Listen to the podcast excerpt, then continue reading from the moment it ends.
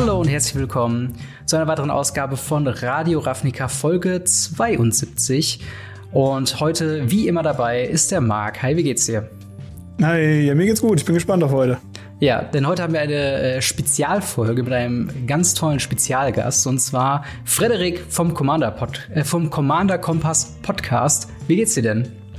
Ach, mir geht's heute eigentlich ganz gut und äh, freue mich halt auch schon über Budget zu reden, denn wie, wie gesagt wurde, bin ich bekannt in unserer Playgroup, der Budget Player zu sein. Also habt ihr ja. euch ja zuf zufälligerweise den richtigen ausgesucht genau.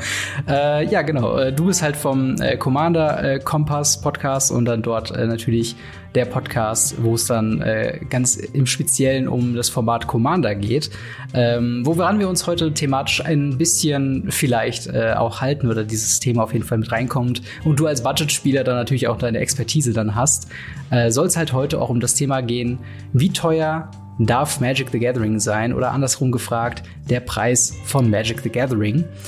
Ähm, aber erstmal zu deinem Podcast. Äh, was erwartet denn die Hörer bei euch? Was besprecht ihr denn so? Wer seid genau. ihr überhaupt?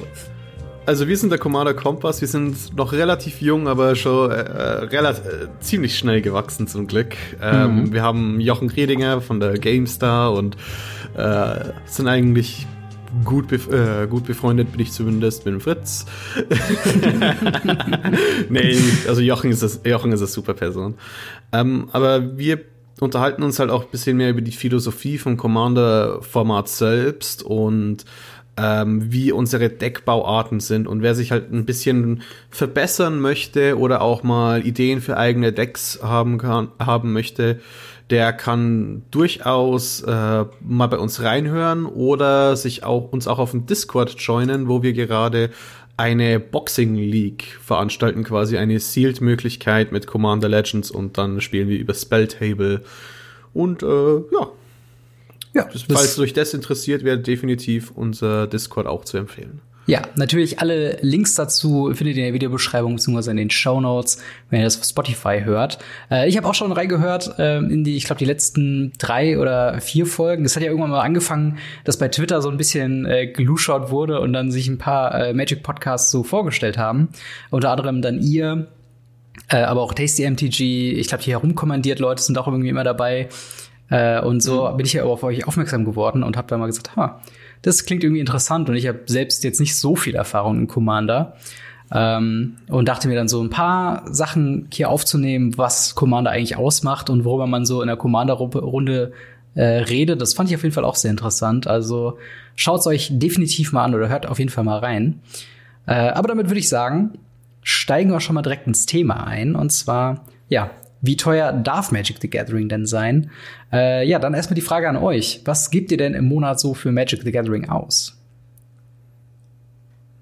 Wer möchte? Frederik, äh, Marc? Äh, ja, okay, dann fange ich an. Ja.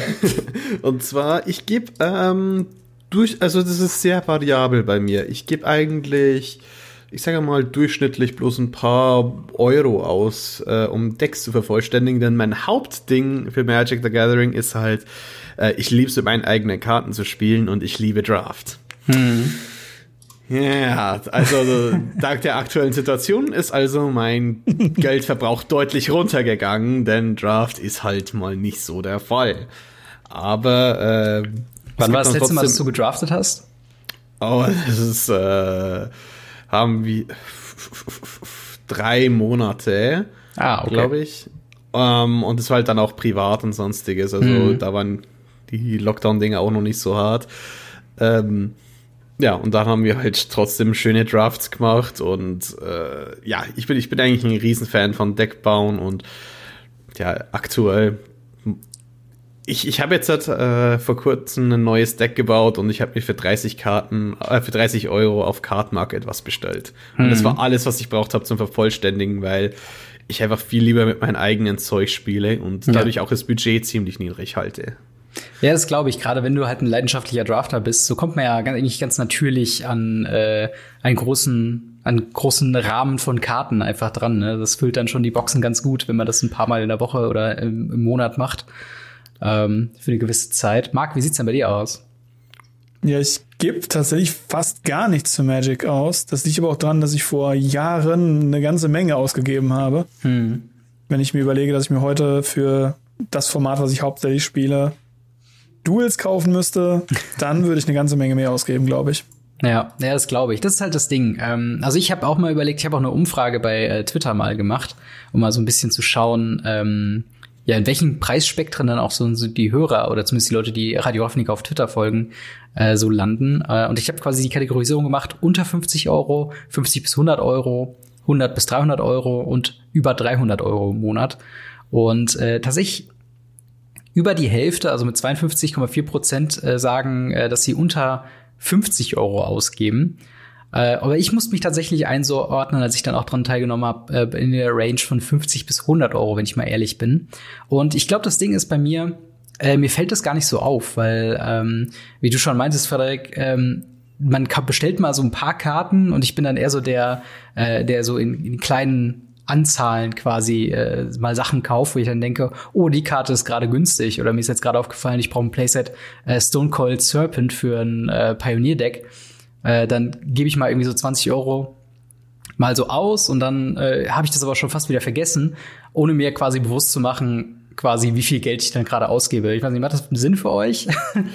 ja, ja, ähm, das kenne ich, das kenne ich von dem Kumpel, der dann immer so, ich brauche eigentlich bloß ein paar Karten. Also der, der gibt auch mit am meisten, also ich, der Kumpel von mir gibt am meisten Geld aus für Magic, den ich irgendwie kenne. Der, da sind schon die, der ist schon in der 400, 500 Euro Reichweite. Ja, oh, krass. Kommt man teilweise zuvor. Ja. Äh, aber der ist dann auch jemand, der so sagt, hm, also, äh, ich brauche eigentlich plus Karten für 30 Euro, aber schau mal nach das. Und schau mal nach der. Äh, schau mal, wie viel ist denn eigentlich gerade ein Demonic Tutor? Den kann ich mal auf Vorrat kaufen. Und dann. Ja. Und dann sitze ich so da und bin bei der Bestellung. Okay, ich habe jetzt für 16 Euro eingekauft und ähm, 100. Warte mal, ich muss jetzt noch mal kurz die 2% ausrechnen. 16 Euro von 160 äh, also PayPal-Gebühren, wie viel ja. ich dann krieg von dir. Ja, das glaube ich. Also oder also ich meine, das summiert sich bei mir halt, weil ich dann zum Beispiel teilweise bei Card Market ausgebe, bei anderen Sachen dann äh, in den Laden gehe und manchmal auch einfach nur stöbere, weil zocken ist ja gerade sowieso nicht. Und ähm, ich glaube, zuletzt habe ich Geld ausgegeben, äh, war tatsächlich dann für das, quasi das Pre-Release-Event in Anführungszeichen von Commander Legends, wo ich mir dann die drei Booster im Laden mitgenommen habe und äh, die dann zu Hause aufgemacht habe. Und das sind dann aber auch schon wieder so 16 Euro, die dann ähm, quasi so eben ausgegeben wurden. Und ich denke mir so, irgendwie irgendwie äh, habe ich so ein, so ein immer so einen Reiz, dann äh, dahin zu gehen und zu sagen, ach komm, ein Booster tut ja nicht weh, ach komm, nimmst du mal mit, du bist ja gerade sowieso hier und so weiter. ähm, Aber das ist ja genau die Frage. Rechnen wir jetzt nur Karten, die man einzeln kauft? Rechnen wir Produkte, die man kauft? Hm. Oder rechnen wir auch sowas wie Hüllen, Deckboxen, Würfel und sonst was alles obendrauf? Also ich würde alles, äh, was zum Hobby Magic the Gathering dazugehört. Also das äh, impliziert auch Ordner oder Seiten. Dann muss ich mich doch wesentlich höher einschätzen, weil ich ja noch äh, für meinen YouTube-Channel so viel extremst nebenbei noch kaufe. Hm. Nicht nur die Gewinnspiele, sondern halt eben auch die ganzen äh, Sachen, die ich öffne. Ja, ja, stimmt. Das ist halt dann, ähm, das ist halt auch dann so ein Ding. Ne? Man, wir sind halt in gewisser Weise äh, noch mal in einer anderen Situation, wo wir halt irgendwo up to date sein müssen mit vielen Sachen. Und äh, aber habt ihr das Gefühl, jetzt sage ich mal einzelne Karten außen vor genommen, wobei auch nicht wirklich, aber ähm, gerade für Sealed-Produkte, dass ihr dieses Jahr irgendwie mehr ausgegeben habt oder dass äh, dieses Jahr deutlich mehr einfach zur Verfügung stand? Es stand so viel, es stand so viel zur Verfügung. Das ist vielleicht einer der Gründe, wieso ich weniger ausgegeben habe. Hm, so als Trotzreaktion als dann. Nein, nein, nicht nur als Trotzreaktion, sondern weil es ist einfach immer was Neues und ich habe kein Verlangen mittlerweile äh, mich, mich up to date zu halten eben. Mhm. Es kommen immer mal wieder Produkte, wo ich mir denke, ah, oh, die sind so cool.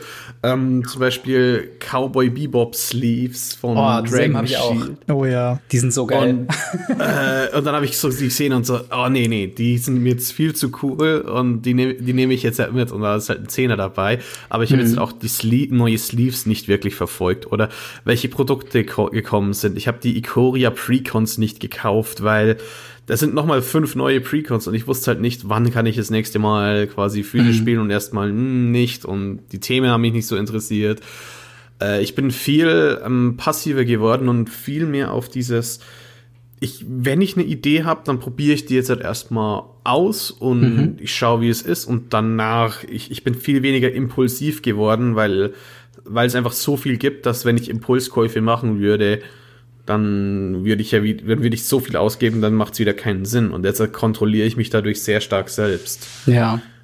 Ich glaube, das ist auch ein logischer Schritt, weil ähm, auf Twitter auch unter anderem von Saffron von MTG Goldfish, der hat mal versucht aufzuzählen, was dieses Jahr allein alles an Produkten rausgekommen ist und ist dann äh, darauf gekommen, dass es vier Standardsets gibt. Also ähm, womit hat angefangen? Mit mit Corset, äh, Ikoria, Zendika, Theros Beyond Death.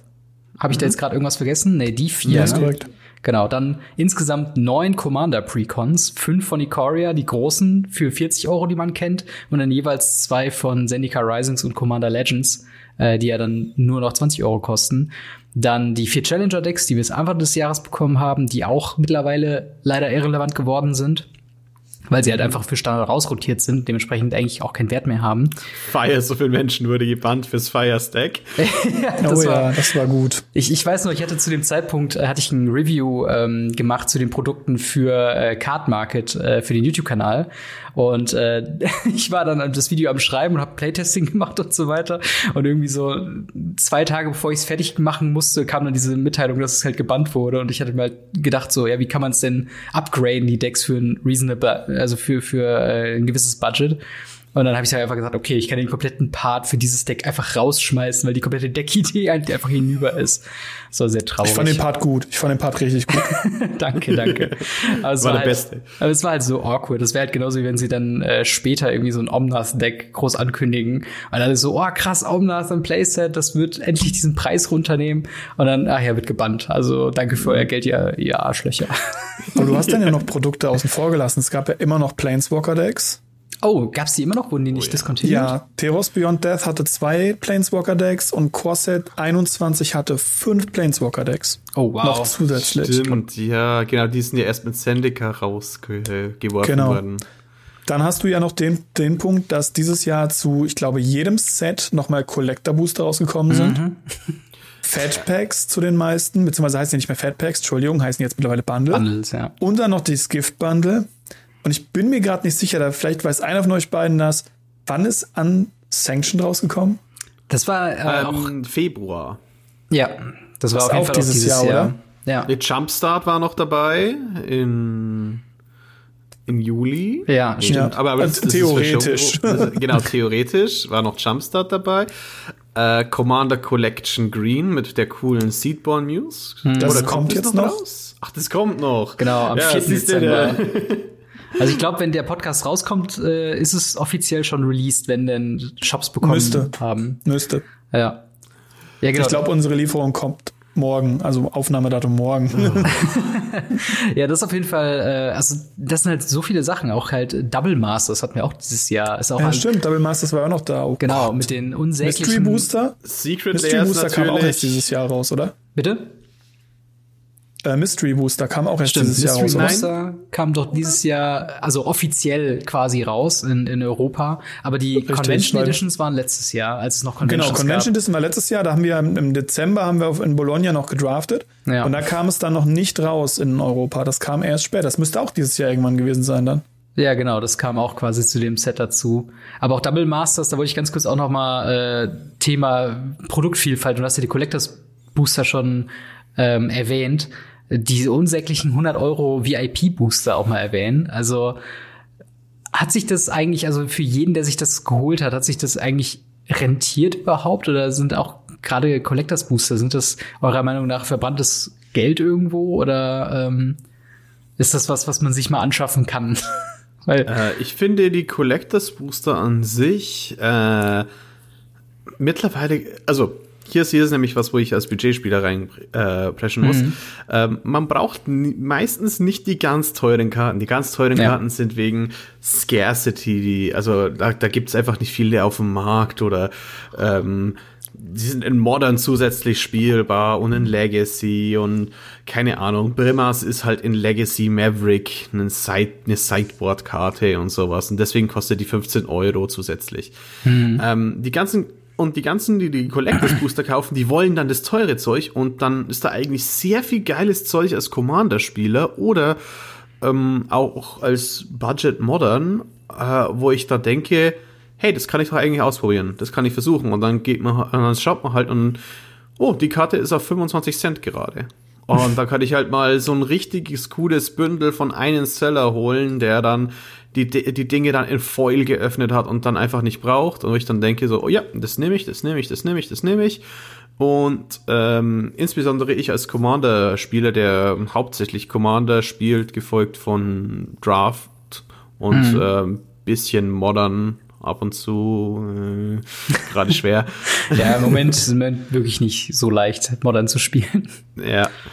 Ähm, da finde ich das einfach sehr, sehr geil, weil die, die Effektivität von manchen mhm. von den Karten, die einfach so, oh, das ist eine 20 Cent Rare, wo ich mir denke, okay, du hast jetzt hier in den Collectors Booster dein 100 Euro Double Masters Collectors Booster nur eine 20 Euro, 20 äh, Cent Rare geöffnet, mhm. die aber richtig gut ist in diesem Deck, in ja. dieser Möglichkeit und die nehme ich dann natürlich auf und für mich als Budget-Spieler sind die eigentlich nur von Vorteil, ähm, ja, ja, auf jeden Fall. Also das ist halt das Ding, ähm, das, was quasi dem einen leid ist, den anderen freut. Also der eine macht halt einen 100 Euro ähm, Booster auf und hat dann eine shitty Rare quasi drin, ähm, die dann allerdings halt auch den Preis runterdrückt, weil es sehr viele davon halt eben gibt und nicht jedes, ähm, nicht jeder, jedes VIP-Booster kann irgendwie, was nicht, äh, Force of Will drin haben in Full Art oder sowas. Und das sind halt dann die Sachen, worauf Leute dann spekulieren, was aber natürlich den Preis wieder drückt. Ich weiß noch, ähm, ich glaube Scavenging Ooze und Containment Priest waren so zwei Karten,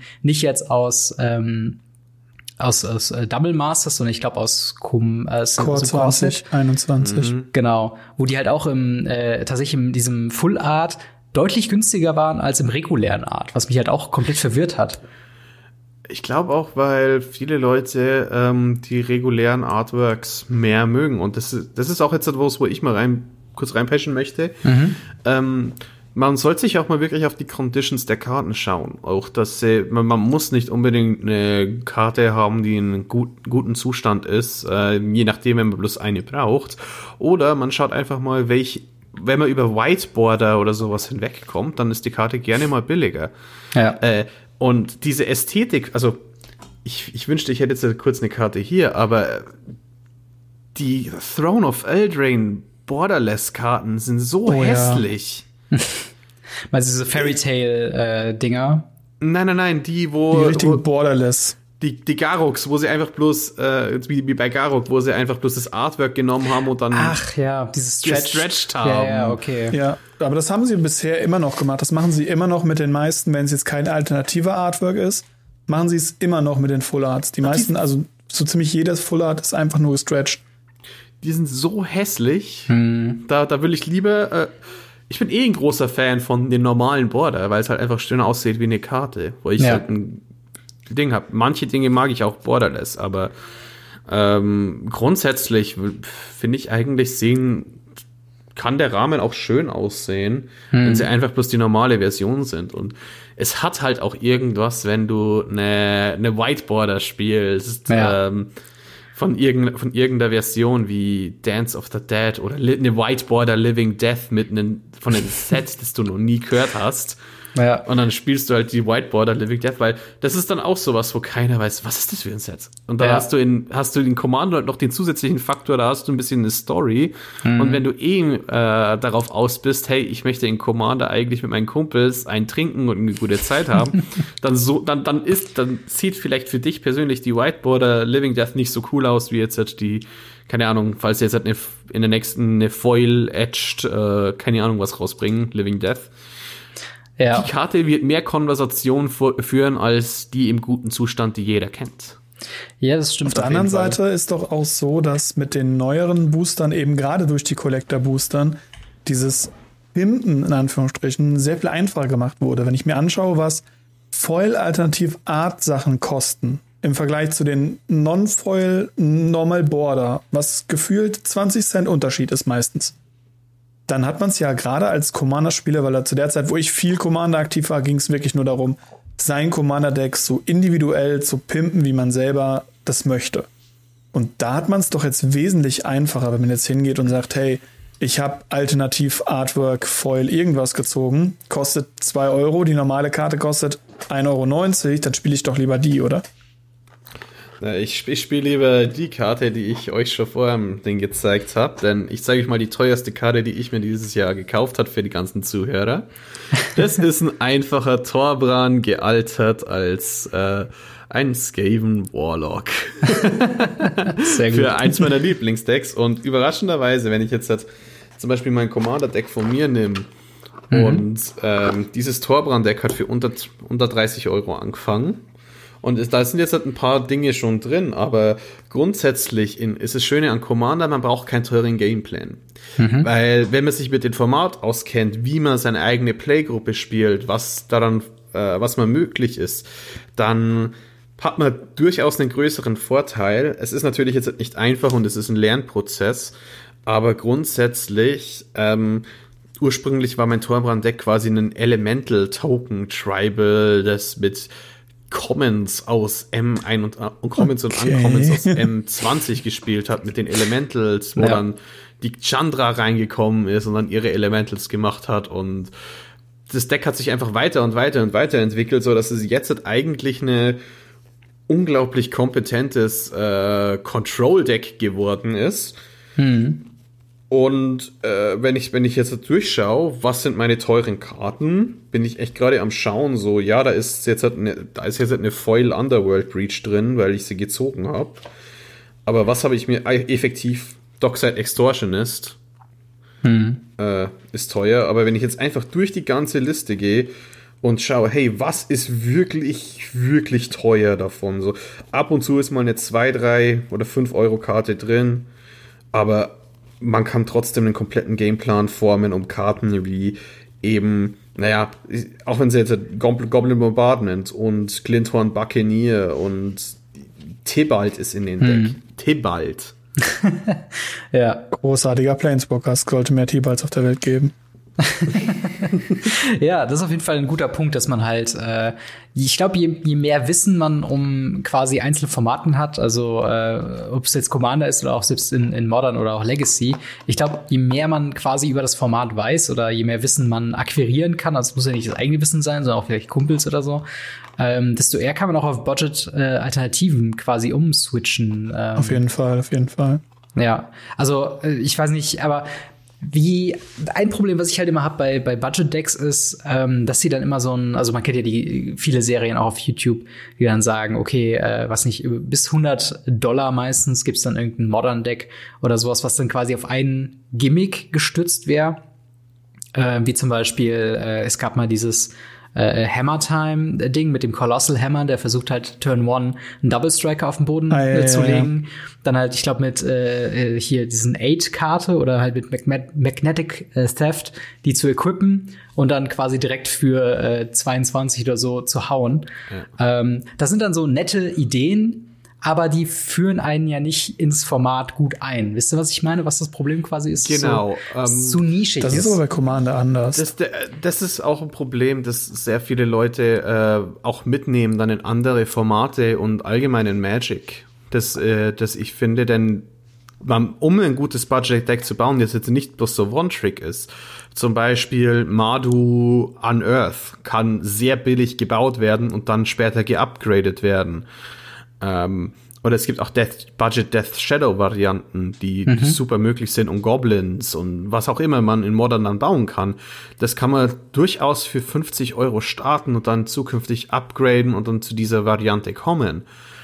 Aber, Aber gibt's, gibt's da eine Vorgehensweise, äh, wo du sagst, okay, ähm, wie, wie kommt jetzt ein neuer Spieler, der jetzt sagt, okay, ich habe jetzt genug von äh, random herum äh, gedraft und ich habe mir hier ein Pack aufgemacht, da mal ein Pack aufgemacht. Wie komme ich jetzt quasi so effizient wie möglich in ein Format rein? Sei es jetzt Commander oder sei es Modern. Ähm, ich sag mal, Standard lasse ich jetzt mal außen vor, weil das halt sowieso noch mal eine, eine Spezial ähm, Geschichte ist, was Budget angeht, weil man eigentlich bei Standard nur Geld verlieren kann irgendwo. ähm, wie würdest du sagen, ähm, sollte man da irgendwie rangehen? Also kann ich einfach eine Deckliste nehmen und alle teuren Karten rausschmeißen und call it a day? nee, du, das ist, das ist jetzt nicht möglich. Es ist, ähm, wichtig ist, wenn man sich Karten beschafft, die teuer sind, dass die auch transferierbar sind zwischen Decks. Mhm. Das ist bei mir so ein große, äh, großes Ding, was äh, was das Akquirieren ist. Das sind zum Beispiel Fetchlands. Ich, ich sage jetzt mal jemand, der sagt, hey, ich will, äh, ich hole mir die Khans Fetchlands. So. Vielleicht äh, und will, will in die investieren, dann schau mal, ob vielleicht in den Decks was möglich ist. So, hey, hier sind vier Windswept Teeth für 40 Euro, die dieses Seller anbietet, weil hm, ich weiß, ich weiß jetzt nicht, was äh, was möglich ist, aber äh, Celestia Ding. Dann sollte die Person auch mal schauen, was ist in Celestia spielbar. Mhm. Wäre zum Beispiel Death in Texas. Hm. Dann kann er sich die Listen anschauen und okay, Thalia kostet da zwei Euro und dann sind die okay, aber die Aether Vials sind halt noch teuer. Kann ich irgendwie Talia ist auch teurer. Talia ist auch teurer, das kann ich dir aus Erfahrung sagen. Hm? Talia ist auch teurer, das kann ich aus Erfahrung oh, sagen. Gerade bei Death Texas hast du eine Menge Midrange-Karten drin. Sehr wenig ah. Low-Budget-Karten, aber auch sehr wenig High-Value-Karten, also teure Karten. Also so hm. Midrange vom Preis her quasi. Genau.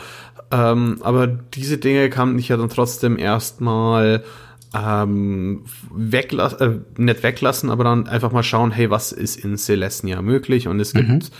äh, Landfall-Decks jetzt zum Beispiel, die in Naya sind, aber Mm, Wooded Foothills wäre jetzt halt auch jetzt halt nicht zu, zu stark, falls man sagt, hey, man will lieber Wooded Foothills spielen und dann halt äh, eine Art Naya Zoo zu bauen mit Wild Nakatles und mhm.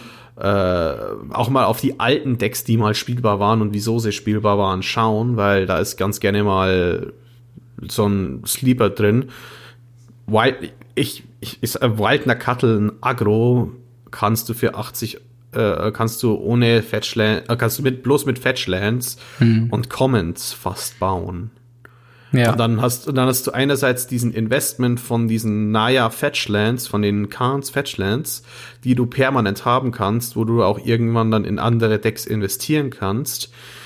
Auf der, äh, und die, da hast du das Geld halt wert und die Karten, die dann den Rückgrat von diesen, von dieser Strategie bilden, die äh, sind zwar jetzt nicht die kannst du zwar dann nicht mehr verwenden, aber das ist halt dann auch bloß ein Investment von 30 mhm. Euro oder ich meine, Lightning Bolts wirst du immer verwenden können. Ja. Dann hast du halt so einen Kern und ich denke, das Wichtige ist, sich einen Kern anzuschaffen, der, eine, der, der eben in diesem Midrange-Bereich ist, äh, um dann irgendwann abzugraden, weil es schade ist halt einfach, dass auch wenn ich Madu ähm, an Earth gebaut habe, sehr billig, hm. Ja, die Bloodstained Myers waren halt trotzdem der Grund, wieso ich Madu an Earth gebaut habe. Ja. Ja, ich, ich glaube halt gerade Landbases sind immer so ein, so ein sehr großes Thema bei Magic-Spielern, was halt die Budgetierung halt auch angeht. Ähm, und ein Ding, was ich halt so ein bisschen gemerkt habe, ich habe äh, sehr lange Zeit und spiele ich auch immer noch äh, Boggles gespielt, wo halt die Windswept Heath und die Horizon Canopy einfach immer noch die teuersten, teuersten Parts sind. Aber to be fair, ich habe quasi das komplette Deck gebaut, weil der Rest ist ja wirklich nur vielleicht vier bis acht Rares oder so. Ähm, äh, aber halt äh, komplett günstig einfach. Und ich habe halt dann quasi die äh, Shocklands genommen, die ich halt noch im Standard hatte. Ähm, und dann halt ein paar andere äh, Dual Lands genommen. Ich glaube, die aus äh, Innistrad, wo man quasi immer ein Forest oder ein Plane vorzeigen muss. Ähm, oder halt auch die Checklands, die gecheckt haben, ob da schon ein Plains oder ein Forest auf dem Feld haben, äh, hat. Und das sind halt dann Sachen, die sind nicht so effizient wie natürlich die komplett Tier One ausgearbeiteten äh, mit Fetchlands, mit teilweise sogar Fetchlands, die nicht komplett in die Farben passen, aber damit man halt etwas fetchen kann, wo halt so ein Wooded Foothills äh, in einem Celestia-Deck drin ist, einfach nur, damit man auch eine Fetchland hat. Ähm, und solche Sachen, dass man gerade bei zweifarbigen Decks schon sehr gut einfach die Landbase deutlich runtercutten kann vom Preis. Also ähm, da auch, glaube ich, nicht so viel Angst davor hat, irgendwas falsch zu machen, weil das war mal so meine Befürchtung am Anfang, dass man gesagt hat, okay, ich habe jetzt hier eine Deckliste und ich würde die gern spielen, aber sie ist mir zu teuer, kann ich was wegcutten, ohne dass ich mir das Deck komplett zerschieße. Und das ist ja eigentlich, wenn man, solange man jetzt nicht irgendwas komplett Essentielles rausnimmt, ähm, halt eigentlich nicht möglich, wirklich. Genau, da nehme ich auch ganz gerne so das Beispiel von äh, Sultai Reclamation, was ich nicht spielen wollte, weil ich habe gedacht, ah, das kann ich mir leisten, das ist relativ billig, aber vier Snapcaster, das kann ich doch nie bauen. Und dann ja. ein halbes Jahr später sind sie auf zwei Snapcaster runtergegangen, weil es eine bessere Version war davon. ja, eben, ja, genau, so kannst du halt auch geben. Ähm, oder ein, ein Ding, was glaube ich, ich weiß gar nicht, ob man es in Modern überhaupt noch spielt, aber was ich halt immer gehört habe als ein gutes Budget-Deck, ist dann halt Mehrvolk. Ähm, was halt aber auch dann mittlerweile, glaube ich, zumindest die, die noch am besten performen, in Anführungszeichen, sind halt auch die mit Aether Vials, wo man dann sagen kann, okay, vielleicht spiele ich erstmal Merfolk ohne Aether Vials und wenn es mir gefällt, hole ich mir die irgendwann, weil sie halt teurer sind oder vielleicht kommt bald ein Reprint oder sowas raus. Ähm, und man schlägt dann zu, wenn es halt eben günstiger ist. Aber Aether Vials kann man halt auch super in Humans spielen, in jedem anderen äh, Tribal und Creature Deck in Modern und halt auch eben auch in älteren Formaten. Also ähm, das sind dann, glaube ich, die Sachen, die du meinst, Frederik wo man dann sagen kann, okay, wenn ich mir was Großes anschaffe, ähm, hole ich mir das jetzt speziell nur für dieses eine Deck, was ich vielleicht in ein paar Monaten gar nicht mehr spielen möchte, oder sind da Sachen, die ich weiternehmen kann, wie halt Fetchländer, wie halt teurere Artefakte oder ähm, ja, Talia, wie du meintest, Marc, das ist halt auch jetzt nicht klassifiziert als grundsätzlich günstige Karten, aber halt spielbar in vielen verschiedenen Decks. Genau. Und äh, schön ist halt auch, dass die Karten dann wieder verkauft werden sollen. Wenn ich sage, hey, Aetherweil, da wird immer ein Markt sein für ein Aetherweil. Du ja. hast vielleicht ein bisschen Verlust gemacht oder was auch immer, aber grundsätzlich hast du einen Verlust gemacht, wenn du mal eine Woche lang, wenn du mal eine Woche lang Aetherweil und sowas gespielt hast. Hm. Du hast einen Verlust gemacht mit einem Brimmers, den du nicht mehr los wirst. Ja, eben. Das ist halt das Ding. Ich hatte auch ein, ein Binder voll mit Standardkarten, als ich noch Standard aktiv gespielt habe. Und im Endeffekt ist davon fast alles hat komplett an Wert verloren, weil halt die Karten irgendwann rotiert sind. Und ähm, wenn man da halt nicht quasi, ist, ist das vielleicht auch ein Thema, ähm, das man auch mal ansprechen sollte? Zum einen vielleicht, um mal grundsätzlich so ein, so ein Even Ground zu äh, packen. Ich glaube, wir sind alle der Meinung, dass man sich, wenn man anfängt mit Magic the Gathering, so schnell wie möglich auf Card Market anmelden sollte, oder? Ja. Bin ich voll bei dir. Ja, weil ich glaube, das ist so die, die Nummer eins ähm, Händlerseite, zumindest jetzt hier in Europa, wo man sagt, ähm, okay, da holt man, holen wir uns Singles her. Also wenn wir immer sagen, okay, ähm, wir haben uns jetzt für 30 Euro ein paar Singles geholt, dann reden wir meistens halt über Card Market. Und ähm, das ist halt dann auch eben ein guter Grund äh, oder ein guter, guter ähm, Markt, um auch die Preise im Blick zu behalten. Ähm, und da halt auch das Thema Verkaufen. Inwieweit ist das denn auch ein Thema bei euren Berechnungen? Also ähm, habt ihr da irgendwie was, wo ihr dann sagt, okay, ähm, die Feel-Bads, wenn man ein schlechtes Booster öffnet, sind ein bisschen weniger oder gerade diese Gefahr, dass man zu viel Geld ausgibt, ohne das irgendwann wieder zu bekommen. Einfach dadurch, dass man es wieder verkaufen kann, das ist ein großer Faktor bei euch. Marc, mach mal du zuerst. also bei mir tatsächlich ist es trotzdem viel bad, wenn ich 3,50 Euro verwandle. Ja, ganz klar. Klar. Aber generell, ich mache ja sehr viel auf Card Market mhm. und ähm, deshalb sage ich halt, das ist eine sehr schöne Rückhalt, um eben Sachen wieder zu verkaufen, Sachen zu testen. Auf der anderen Seite lädt es halt auch dazu ein, wenn man sich ein bisschen mit dem Market auskennt, mhm. äh, in diese ganzen Market Manipulation Sachen einzusteigen. Das mhm. ist halt auch immer wieder sehr gefährlich und da habe ich auch schon Leute so hart auf die Schnauze fliegen sehen, wo ich halt sage, hm, ist halt schon, schon schwierig, weil das ist im Endeffekt auch wieder eine Art von Verlockung, die man da eben erliegen kann. Ja.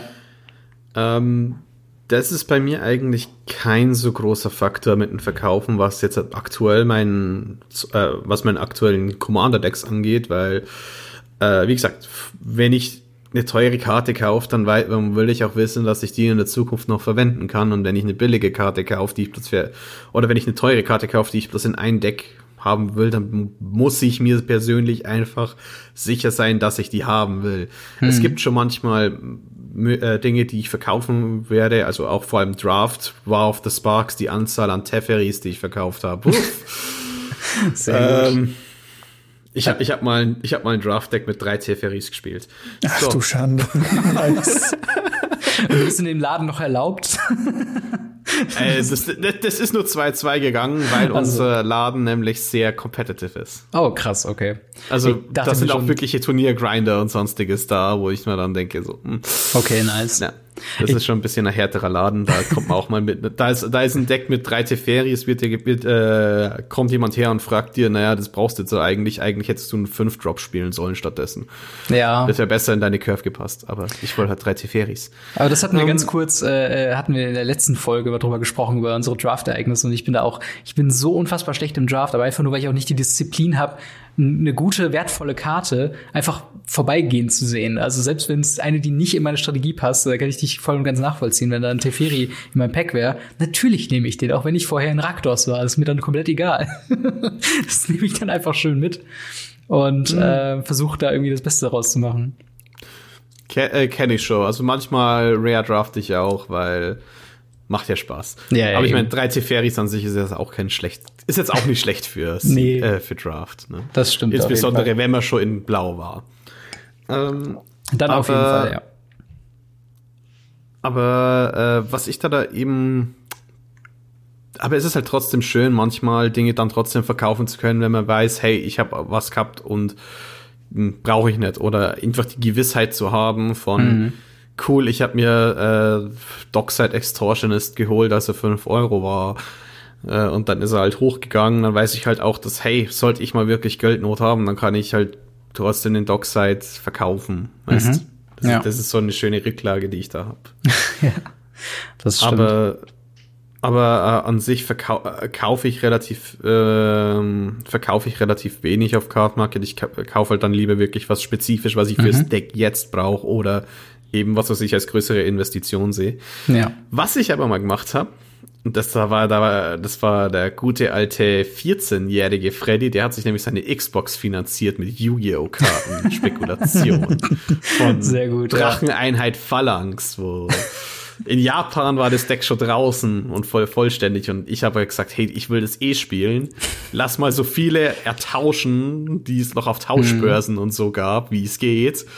Und dann hat der Freddy äh, jeweils die für umgerechnet fünf Euro an Karten vertauscht und äh, ein halbes Jahr später hat er dann hat er die dann alle schön verkaufen können und sich eine Xbox mit äh, zwei Controllern und noch irgendwas leisten können. Ja, das ist das ist tatsächlich ein guter Punkt. Also zum einen krasse krasse Aktion wäre ich glaube ich mit 14 nicht äh, in der Lage zu gewesen, wo ich Yu-Gi-Oh gespielt habe. Aber ähm, tatsächlich auch so ein Punkt ist, ich verrechne immer oder ich ich versuche immer so ein bisschen gegenzurechnen, wie teuer manche Sachen sind im Bezug auf, was könnte ich mir davon holen. Also letzte Folge hatten wir über äh, die Kosten von Arena gesprochen, wo jemand mal zusammengerechnet hat, als Content Creator und als Whale äh, hat er irgendwie 1700, äh, 1700 Dollar, ich glaube, es sind dann 1400 Euro, ähm, quasi ausgegeben. Ähm, und da habe ich mir überlegt, was könnte ich mit dem Geld für einen geilen PC bauen? Oder was könnte ich mir quasi für Kram holen, der jetzt alles in dieses virtuelle Kartenspiel gesteckt wurde und dementsprechend halt die vorige äh, so, so, so eine Fallhöhe ist natürlich in Paper in gewisser Weise geringer, weil natürlich kann man unfassbar viel Geld verlieren, wenn man quasi zu viel da reinsteckt. Was setzt du da rein? Mir tut aktuell jeder leid, der einen Tamogolf besitzt. Ja. Ja, Tamagolf ist so ein Ding, wo, glaube ich, auch schon seit, ähm, seit, seit Jahren die Leute sich drüber beschweren, dass sie immer weiter an Wert verlieren. ich glaube, ich habe jetzt neulich eingesehen für 27 Euro. Ich kann mich an Zeiten erinnern, da habe ich die 1 zu 1 gegen Duels getauscht. Wow. Ja. Ja, das ist krass. Also, und dann, dann ist halt Tamagolf, das ist natürlich eine krasse Karte, aber ist halt auch einfach nicht mehr so das Powerhouse, was es aktuell noch ist, ne? Das ist. Ja, genau, er ist halt einfach nur ein 3-3-Elch. ja, je nachdem, in welchem Format man gerade ist, das stimmt. ähm, aber äh, genau, halt, da ist halt einfach die Fallhöhe nicht so, sondern man kann halt zur Not sagen, okay, ich verscherbel einfach alles und dann krieg ich zumindest einen Teil meines Geldes wieder, wenn ich dann äh, irgendwann mal vielleicht aus Magic quasi aussteigen möchte. Ähm, aber ähm, eine Sache, auch vielleicht ist das so ein typisches Commander-Problem, äh, wo ich auch letztens ein bisschen was zugelesen habe, und zwar das Thema Arms Wars in äh, Playgroups, wenn quasi einer anfängt aufzurüsten und alle so einen gewissen Zugzwang äh, spüren. Äh, wie geht ihr oder wie gehst du mit deiner Playgroup damit um? ist das ein Thema überhaupt? Ja, es ist ein Thema. Das passiert sehr oft, dass Arms Race passieren und wir haben wir haben sogar eine ganze Folge drüber gemacht, schon. ja, das ist die, die letzte oder die vorletzte, ne? Nein, die war schon früher. Ah, okay. Aber der Arms Race, der passiert halt sehr leicht, äh, dadurch, dass die Leute natürlich ihr Deck upgraden wollen und mhm. äh, dann kommen und es kommen auch immer noch bessere Produkte raus, wie jetzt halt eben die Ikoria, äh, die, den schlimmsten Cycle, den sie je geprintet haben für Commander, den Free Spell Cycle mit den mit den äh, äh, wenn du dein Commander draußen hast, mhm. die Fierce Guardianships ja. und Deflecting Swats und Flawless kein Schwein. Ähm, Ja, das äh, oder eben auch ein pre-constructed Deck wie hier Cardena, das einfach grundsätzlich so overtuned war für 40 Euro oder, oder 30 Euro haben die kostet, glaube ich. Äh, die Ikoria Decks, die waren, glaube ich, bei 40. Nein, nein, nein, die davor, die davor. Ach, die davor, die waren, glaube ich, bei, ja, auch so, war 35 oder so, also nicht so weit genau. weg. Die Cardena, einfach als Pre-Constructed Deck, das Ding haust du einfach auf jeden Tisch und kannst mithalten. Hm. Weil Morphs einfach so eine lineare Form sind und Cardena so viel Value hat, dass äh, du brauchst, du upgradest das Ding für 10 Euro und kannst es an jeden Tisch spielen. Ähm, was aber dann dazu führt, ist eben, dass du, dass, da muss man selbst ein bisschen eingreifen. Also quasi, wenn entweder du musst die Person sein, die jetzt halt so sagt Stopp, oder man verbündet, äh, oder man versucht sich halt einen Verbündeten zu suchen und die, die Person, die dann das upgradet, die lass mal upgraden und dann mach, spiel mal ein 1 gegen 3. Mhm. Also das muss halt, das, das ist halt sehr Playgroup abhängig. Aber was ich eben am meisten mache, ist, ich zeig den Leuten einfach, dass es nicht braucht. Ja. Weil, weil man kann Decks einfach unglaublich effektiv bauen mit einem Plan und mit einfachen Budget-Kombos Mhm. oder sowas. Weil, weil es ist halt so schön, dass ich diese Karte dabei habe.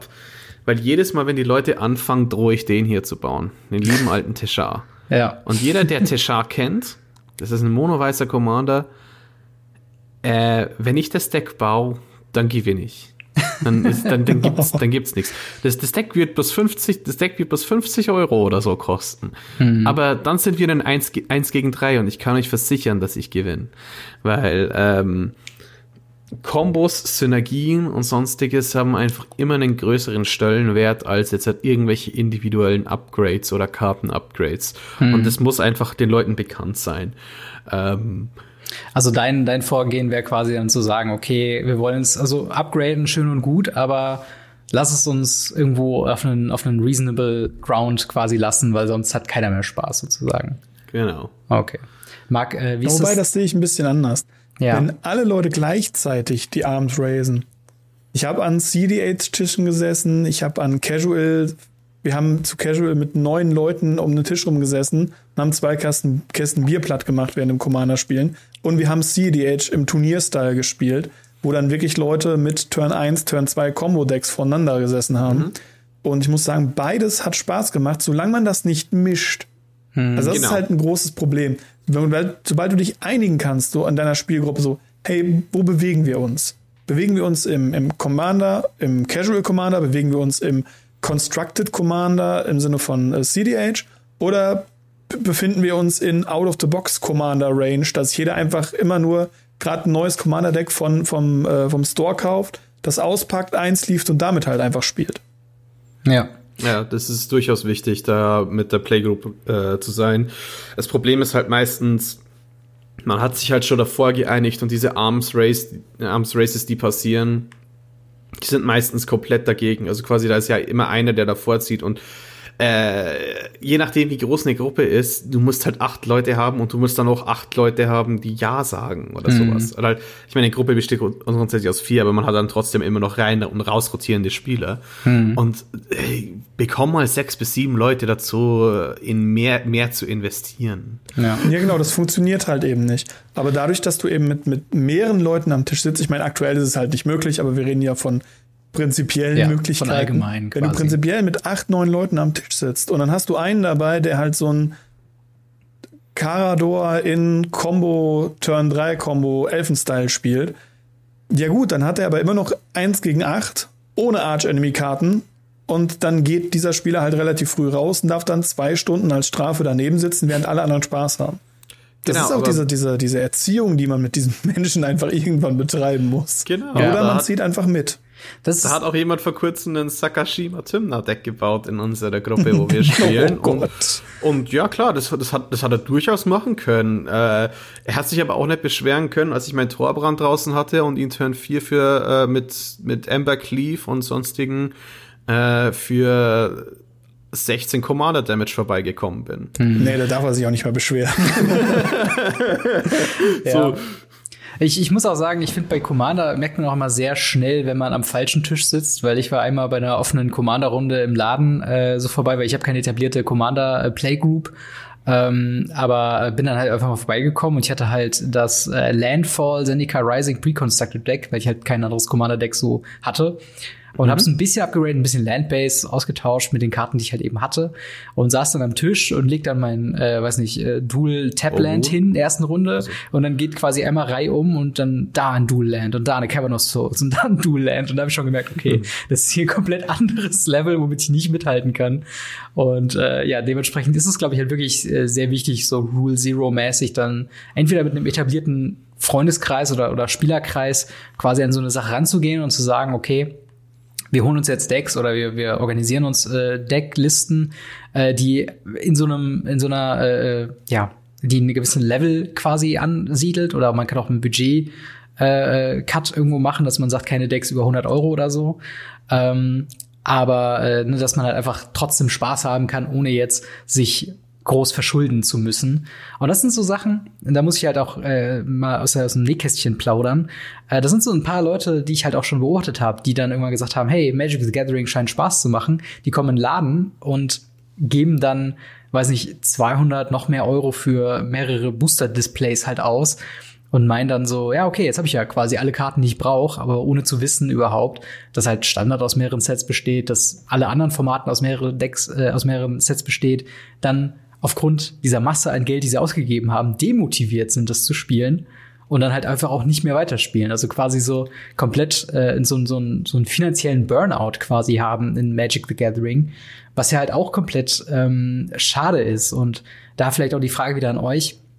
Habt ihr das Gefühl, dass Magic the Gathering quasi dieses Jahr ähm, das mehr befeuert hat oder oder, oder, also in gewisser Weise, also es ist ja so ein bisschen predatory Verhalten, auch gerade mit dem Secret Lair Drops und so weiter, von wegen jetzt kaufen, sonst sind sie für immer weg. FOMO. Ist das so ein Ding, was sie immer weiter befeuern oder ähm, ja, wie seht ihr das?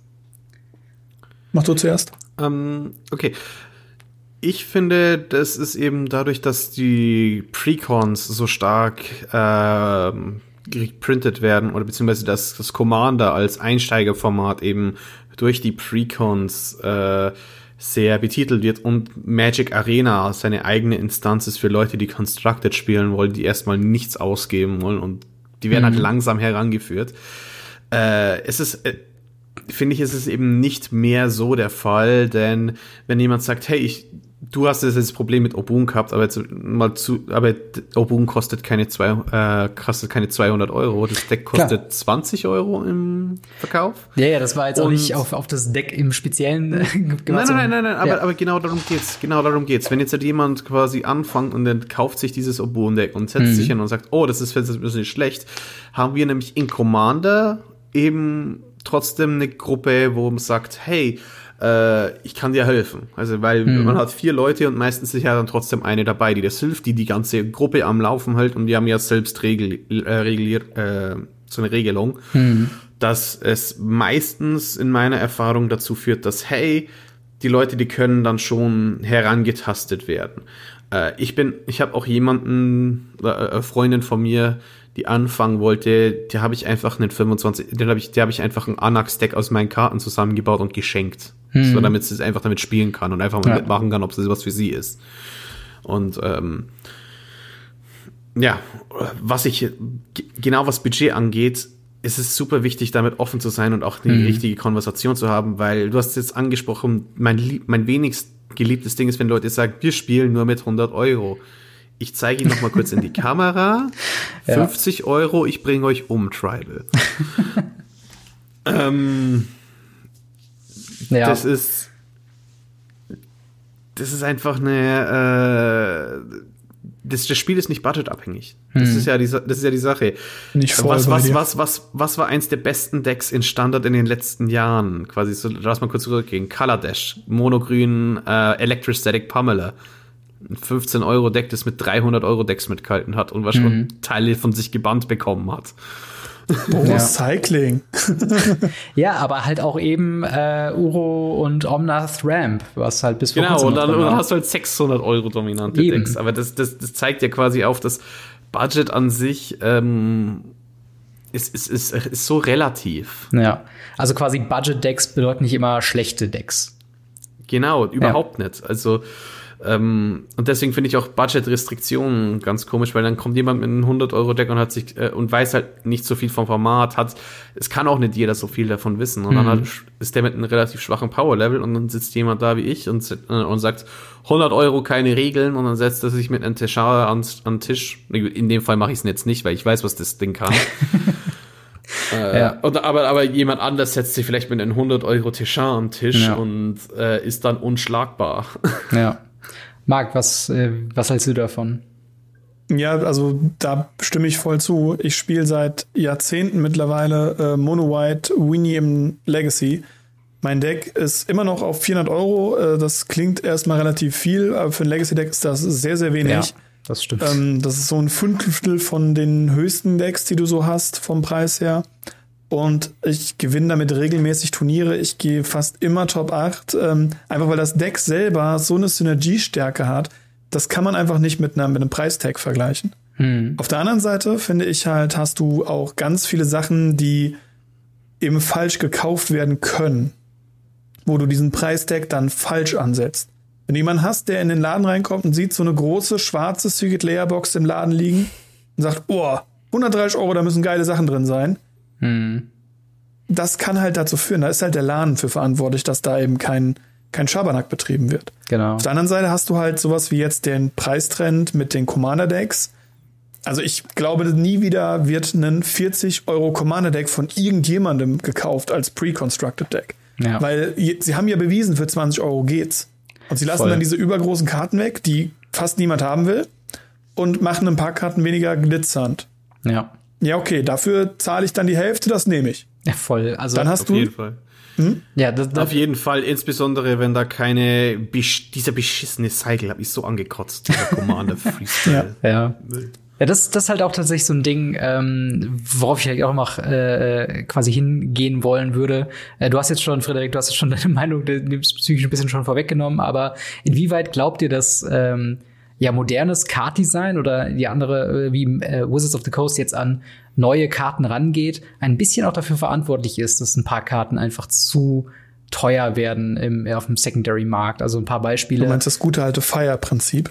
Ja, ja, genau. Das Fire, die Philosophie, die Design-Philosophie. Also so ein paar Beispiele, die wir hatten, das ist halt Jewett Lotus, Uro, Omnath, äh, Skyclave, Apparition, die Boldlands, die Castle Cycles, Oko. Oko ähm, das sind halt alles so Karten. Ursa.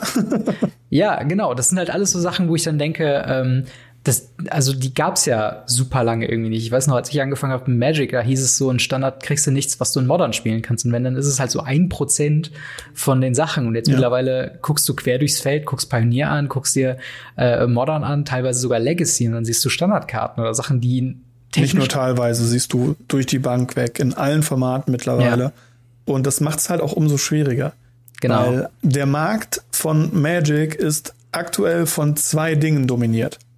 Erstens Standard, das ist halt aktuell nicht mehr da, weil Arena und äh, naja, wir können uns halt nicht zum Standardspielen treffen. Und der zweite große Preistreiber im vom, also im, im Gesamt-Magic ist mittlerweile Commander.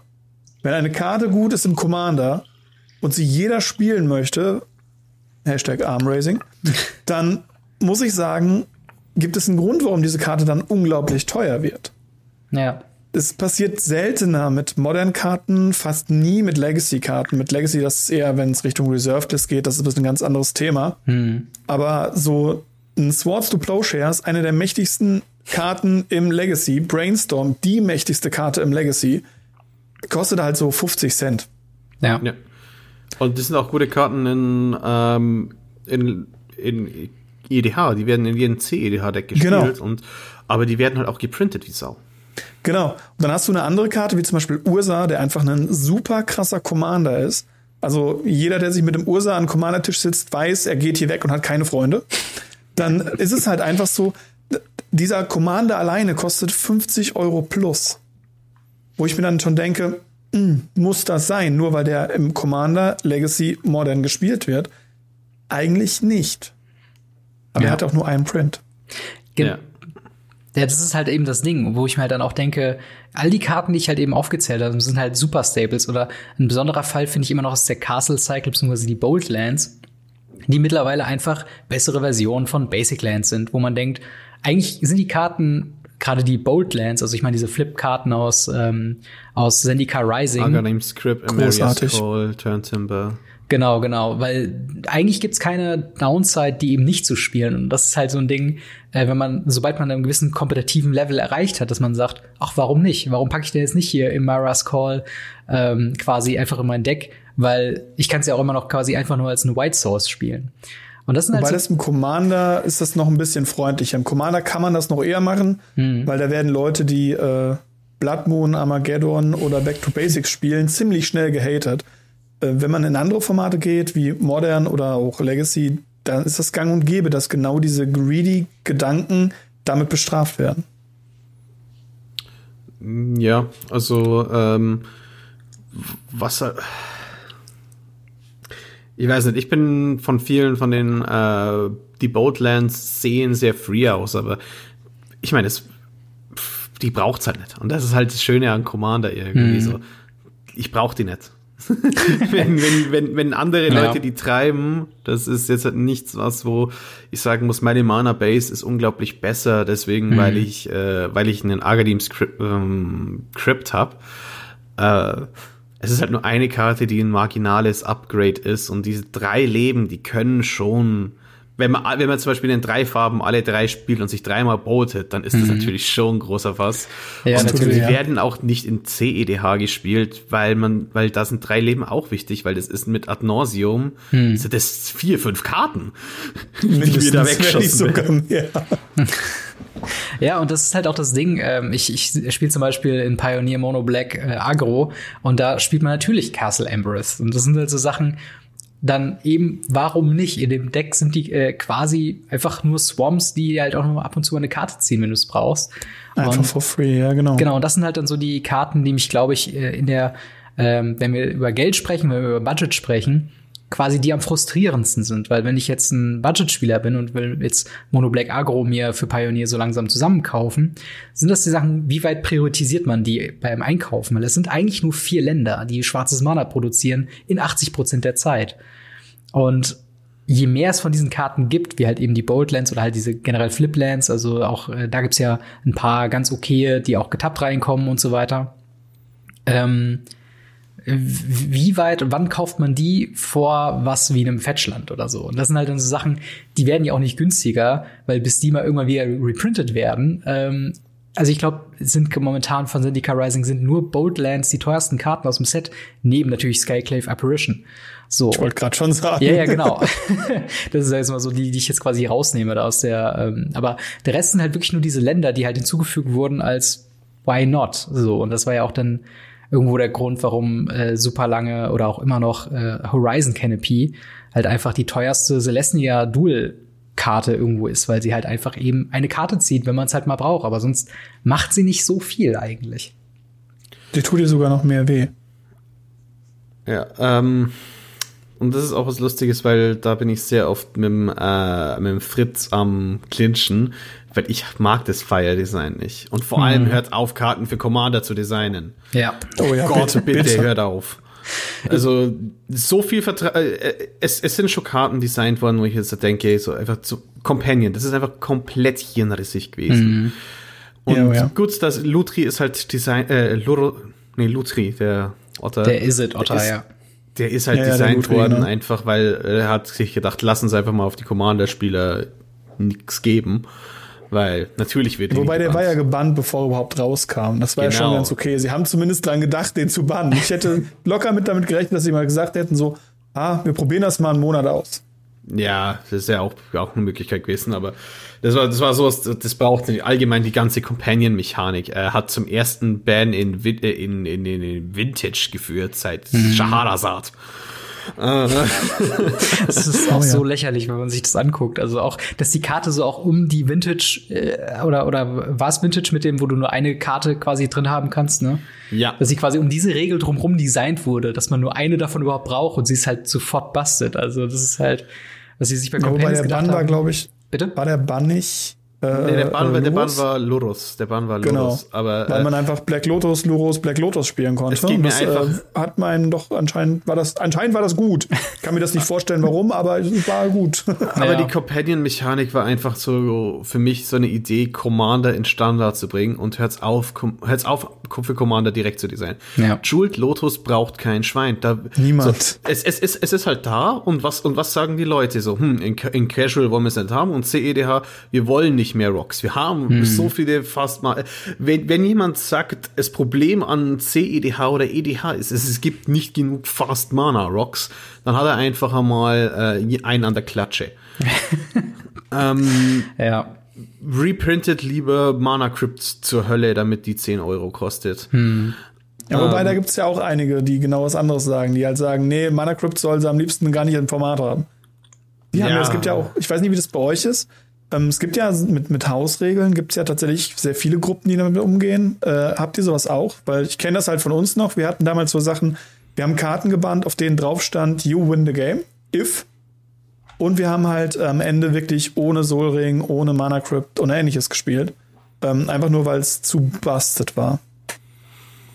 Hm, direkte Hausregeln bei uns sind ungern extra Turns. Also wir haben keine harten Hausringe, wo wir sagen, das Ding okay. wird nicht gespielt oder sonstiges, sondern wir sind, wir sind alle, ich glaube, das ist auch das Gesündeste, dass wir offene Konversation halten und mm, uns halt alle ja. aneinander äh, so ein bisschen absprechen, damit es eben A nicht zu einem Arms Race kommt und B halt nicht, dass jemand da sitzt und einfach drei Leute auf ihn einkloppen.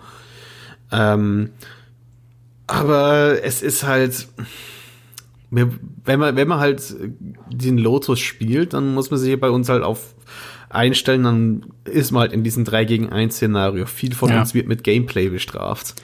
Das ist auch vielleicht äh, so eine, so eine. Deswegen ist auch, deswegen ist bei uns auch extra Turns so, ja klar, die sind sehr stark und wir haben theoretisch sind sie erlaubt. Resolve ein, nimm uns unsere Spielzeit weg, weil das ist auch ein Faktor, den viele Leute nicht einbetreffen. Wenn vier Leute dran sind und eh schon langsam spielen und wenn dann diese langsamen Spiele noch extra Turns spielen, dann so, hm, lass mich mal überlegen, auf wen gehe ich denn? Wenn ich dich rausnehme, können wir noch ein weiteres Spiel machen. Bam! ja, aber das ist tatsächlich auch so was, ähm, was glaube ich nur mal so eine, so eine individuelle Note ist, die man nur bei Commander machen kann, wo äh, Wizards of the Coast so ein bisschen designmäßig auf Rule Zero sich verlassen kann, halt auf diese vorigen Absprachen. Also wie viel Schaden kann, kann ein Jewel Lotus tatsächlich anrichten, wenn viele Playgroups von vornherein sagen werden, brauchen wir nicht, wollen wir nicht, weil sagen wir mal, wenn man sich strikt einfach nur ans Rule Committee äh, mit den gebannten Karten quasi hält, dann kann man ja auch quasi also dann kann man quasi sagen, immer wenn jemand ein Jeweled Lotus, sag ich mal, in einem Ursa-Deck auf der Eröffnungshand hat, dass quasi alle Leute wieder zusammenschieben und sagen, okay, wir fangen die nächste Runde an und hoffen, dass er diesmal keinen Jeweled Lotus auf der Hand hat. Weil's quasi das ist mir vielleicht schon passiert, als ich oberster Schiedsmann Augustiner Vierte in der ersten Runde resolved habe und auf einmal allein im Bell-Table saß. vielleicht, aber nur vielleicht. mhm. Ja, aber das ist halt das um, Ding. Ist das auch nochmal so ein Faktor, wo man sagt, okay, wir designen nicht nur Karten für Commander, sondern wir überpowern die auch bewusst, weil wir wissen, dass Spieler anders damit umgehen als in Standard, Modern und äh, Pioneer. Ich glaube, das Fire-Prinzip hat mehr Schaden angerichtet an vielen äh, Formaten und äh, das habe ich in der Partnerfolge von uns gesagt ich ja. will nicht, dass sie den Cycle vollenden, weil ich in ihren aktuellen Stil, mhm. Wiz, äh, das Designteam von Wizards of the Coast nicht zutraue, die nicht zu hart zu überdesignen, wo dann dreimal wieder so unglaublich bastet sind wie Nephrasius und Timner und Gruul bekommt immer noch keinen gescheiten Two-Color-Partner-Commander. Mhm. Ja, bin ich voll ja. auf deiner Seite. Und erst wenn, äh, und ich finde es halt auch schade, weil ich habe gedacht mit Legends so, ah oh ja, endlich wieder ein Schritt in die richtige Richtung und dann habe ich erfahren, das Set wird 2018 designt und dann so und mein erster Gedanke war, das erklärt viel. Ja. Ja, das, ja. das ist glaube ich wirklich vor allem den Planeswalker, den schwarzen. Den Saat. Ja, das erklärt auch Nevinrial, Drago und ja. Nadir, die Infinite gehen mit äh, Phyrexian Alter, weil da war ja die Commander Dice Regelung noch nicht da. Das ist wirklich interessant, wie lange das halt im Voraus ist. Also man könnte, glaube ich, dasselbe Argument auch für Modern und Modern Horizons machen. Also wenn man sich so Karten wie Ren and Six, ja, Hogak komplett. und Co. anguckt. Also ich glaube, ja. Also ich weiß gar nicht, Marc, ob du mir das mal gesagt hast, aber ich glaube, äh, irgendjemand hat mir auf jeden Fall mal gesagt, dass das Beste ist, was Legacy passieren konnte, ist, dass Wizards of the Coast noch nicht in Fokus genommen hat. Ähm, ja, genau, also es ist tatsächlich so. Solange wir in Ruhe gelassen werden, sind wir glücklich. weil äh, ich bin auch der Meinung, dass Modern Horizon, also das, was Modern Horizon Modern angetan hat, Commander Legends Commander antun wird und auch schon getan hat.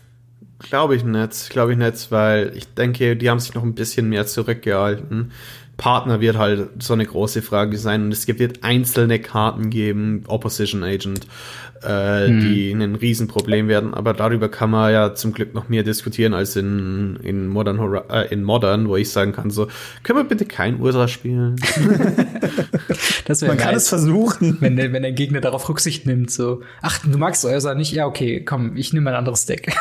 ja. Gefühlt ist es, glaube ich, eher genau andersrum. Modern, ja. Modern Horizon hat aber wenigstens eine positive Sache gehabt und das ist Unearth und Unearth ist die geilste Karte in Modern. Fight me. Unterstütze ich, vor allem mit Snapcaster und dem neuen Seagate, der Hammer. Nice. Ja, eigentlich ähm, würde ich sagen, gehen wir jetzt mal so langsam Richtung Ende zu. Also wir haben am Anfang, oder ich habe am Anfang so ein bisschen die Frage gestellt, wie teuer darf Magic the Gathering sein? Und ähm, könnt ihr für euch quasi so einen Price Tag irgendwie pro Monat dran ähm, hängen, wo ihr sagen könnt, okay, mehr will ich quasi nicht, oder, oder anders gefragt, wie viel würdet ihr jemanden empfehlen, ähm, um quasi nicht so ein, so ein Budget-Burnout zu haben? Äh, wie viel kann man quasi im Monat im, für Magic the Gathering ausgehen und trotzdem noch ein gesundes Magic the Gathering-Leben führen, sag ich jetzt mal? Könnt ihr da irgendeinen Preis sagen? Hm, ich würde sagen, als Startkapital, nimm mal, nimm erstmal wirklich als Startkapital probier es mal wie ein Spiel aus mit Add-ons. Mhm. Also sage ich mal, du nimmst erstmal deine ersten 50 Euro, das ist dann wahrscheinlich für einen äh, Commander Precon Deck oder für eine Budgetliste, wo du dich vielleicht mal mit einem Freund auseinandergesetzt hast, oder du gehst einfach mal zum Draft und äh, versuchst es so.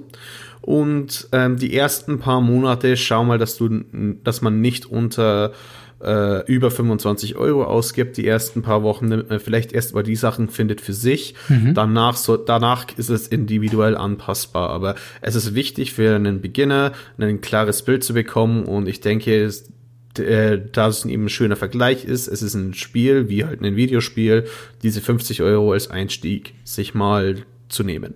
Und dann wäre deine Empfehlung quasi entweder sich Budgetlisten online raussuchen und Singles kaufen oder vielleicht auf dem äh, Commander Pre-Constructed. Vor allem mit Leute Kontakt haben. Das ja. ist das Wichtigste, finde ich, was, was irgendein Spieler für Budget machen kann, weil, äh, wie gesagt, eine Freundin von mir, die hat einfach mal 25 Euro, äh, äh, so ein, ne, ne, mehr, ja. mehr, so ein 40 Euro Anax-Deck einfach mal bekommen, damit sie es testen kann, damit sie mal ins Spiel kommen, weil ich will ja auch, dass sie mitspielt. Ja. Marc, was sagst du dazu? Ja, bin ich voll dabei. Also es gibt so viele Magic-Leute, die einfach sagen, ich habe noch so viel Ramsch rumliegen und Ramsch heißt ja nicht, dass es unbedingt schlecht sein muss. Die haben, gehen einfach hin und sagen, ey, komm hier, starte mit uns, du kriegst das geschenkt, äh, spiel damit. Es gibt noch dieses, dieses Arena Starter oder so, das fand ich auch immer ziemlich großartig. Da kann man ein ziemlich cooles Deck draus bauen, wenn man das grüne und das schwarze Deck zusammenschmeißt. Kostet mhm. irgendwie 6 Euro oder so für zwei komplette Decks, ist voll okay. Ja. Ja, aber wenn es darum geht, einen Preistag an den Monat dran zu hängen, fragst du leider den Falschen, weil du fragst jemanden, der alleine 70 Euro für Turniereintritt bezahlt pro Monat ja. normalerweise. Dementsprechend ist das. Ich glaube, das kann auch sehr schnell halt äh, den individuellen Bedürfnissen quasi so äh, rangehen. Aber also ich mache immer so ein ja. bisschen das, ähm, das, das Angler-Hobby-Vergleich, äh, weil ähm, man immer so sagt, wenn man sehr schnell sagt, und ich ja auch, so von wegen Magic kann sehr schnell viel zu teuer werden. Ähm, für eine gute Angelroute mit passender Schnur und den richtigen Ködern bezahlt man auch schon mal gerne irgendwie 1000 Euro oder so. Ähm, und dementsprechend muss man das natürlich für sich selbst ausmachen, ob man eben diese teure Angelroute überhaupt braucht oder ob man nicht vielleicht erstmal allgemein anfängt, ähm, ja, sich äh, so, so ein bisschen erstmal mit dem Thema zu beschäftigen, zu gucken, wo kann man vielleicht Leute kennenlernen, also auch ein bisschen, was ihr gesagt habt, äh, eine Community zu finden, die einem aushelfen kann, wenn man sehr explizit fragt, hey, ich würde gern Modern spielen, ich würde gern Pioneer spielen, ich würde gern Commander spielen. Wo fange ich am besten an? Und da werden natürlich ganz viele Leute ganz viele verschiedene Meinungen haben. Aber vielleicht kann man halt dort ähm, ja eine einen Pfad weitergehen, der einen dann zu einem äh, glücklichen Magic-Spieler führt. Und dass man halt eben nicht hingeht äh, und sagt, okay, ich mache jetzt ganz viele Booster auf, weil dann muss ja was Gutes dabei sein. Das muss es halt eben nicht. Also wenn ihr die Möglichkeit habt, ähm, und das, also solltet ihr, wenn ihr mit Magic anfangt, irgendwann lieber früher als später halt über äh, Formate oder für Läden wie Card Market ähm, einfach euch quasi anmelden und euch Singles holen äh, weil da spart ihr wirklich eine ganze, ganze Menge Geld. Und ähm, ja, beschäftigt euch mit dem Thema. Was für Decks wollt ihr spielen? Was können Strategie sein, die euch Spaß machen? Was sind Nischenkarten, wenn ihr Commander und ältere Formate spielt? äh, die vielleicht nicht jeder spielt, die aber unfassbar stark sind, die man entdecken kann. Also ich glaube, es gibt kein besseres Format für diese Herangehensweise als Commander, wo man ja sowieso nur jede Karte einmal spielt und dann kann man auch mal ein, ein Odd One Out quasi so reinschmeißen und sagen, okay, das hat irgendwie funktioniert oder eben nicht. Ähm, und äh, ja, soweit würde ich erstmal sagen, hätten wir es dann erstmal für dieses Thema. Schreibt gerne in die Kommentare oder äh, auch auf Twitter bei at, äh, Radio Ravnica oder at Gamery oder auch at Commander Kompass. Äh, ist doch euer Twitter-Handle, oder? Edh-kompass. Okay, edh-kompass. Äh, eure Meinung äh, zum Thema, wie teuer darf Magic the Gathering sein? Was habt ihr im Monat so ausgegeben? Was habt ihr für Fehler gemacht? Was würdet ihr anderen Leuten empfehlen, äh, es besser machen zu können? Was sind eure Erfahrungen? Lasst uns da gerne einfach mal teilhaben äh, an euren Gedanken. Äh, Frederik, Vielen, vielen Dank, dass du dabei warst. Ich fand, das war eine sehr, sehr schöne äh, Diskussionsrunde. Es hat sehr viel Spaß gemacht. Ja, hat mir auch Spaß gemacht, kein Problem. Und ähm, haltet, äh, und Radio Ravnica-Hörer, haltet auch mal die Ohren offen und schaut vielleicht mal die nächsten Wochen auch äh, auf, äh, auf Radio Ravnica, weil vielleicht gibt es noch zu dieser Budget-Diskussion vielleicht ein paar konkretere Dinge, was, Compa äh, was EDH angeht, mhm. in, auf so Spotify unter dem Namen Commander Kompass, wer weiß, es könnte sein und eventuell ist auch noch hier ein Gast dabei, der den ihr, glaube ich, kennt. Vielleicht, vielleicht, wer weiß. auch Marc an dich, vielen Dank, äh, dass du auch wieder dabei warst. Gerne, immer wieder. Genau, und dann würde ich sagen, hören wir uns, beziehungsweise sehen wir uns nächste Woche wieder zu einer weiteren Folge Radio Ravnica. Äh, vielen Dank fürs Zuhören und bis dahin, haut rein. Ciao. Servus. Ciao, ciao.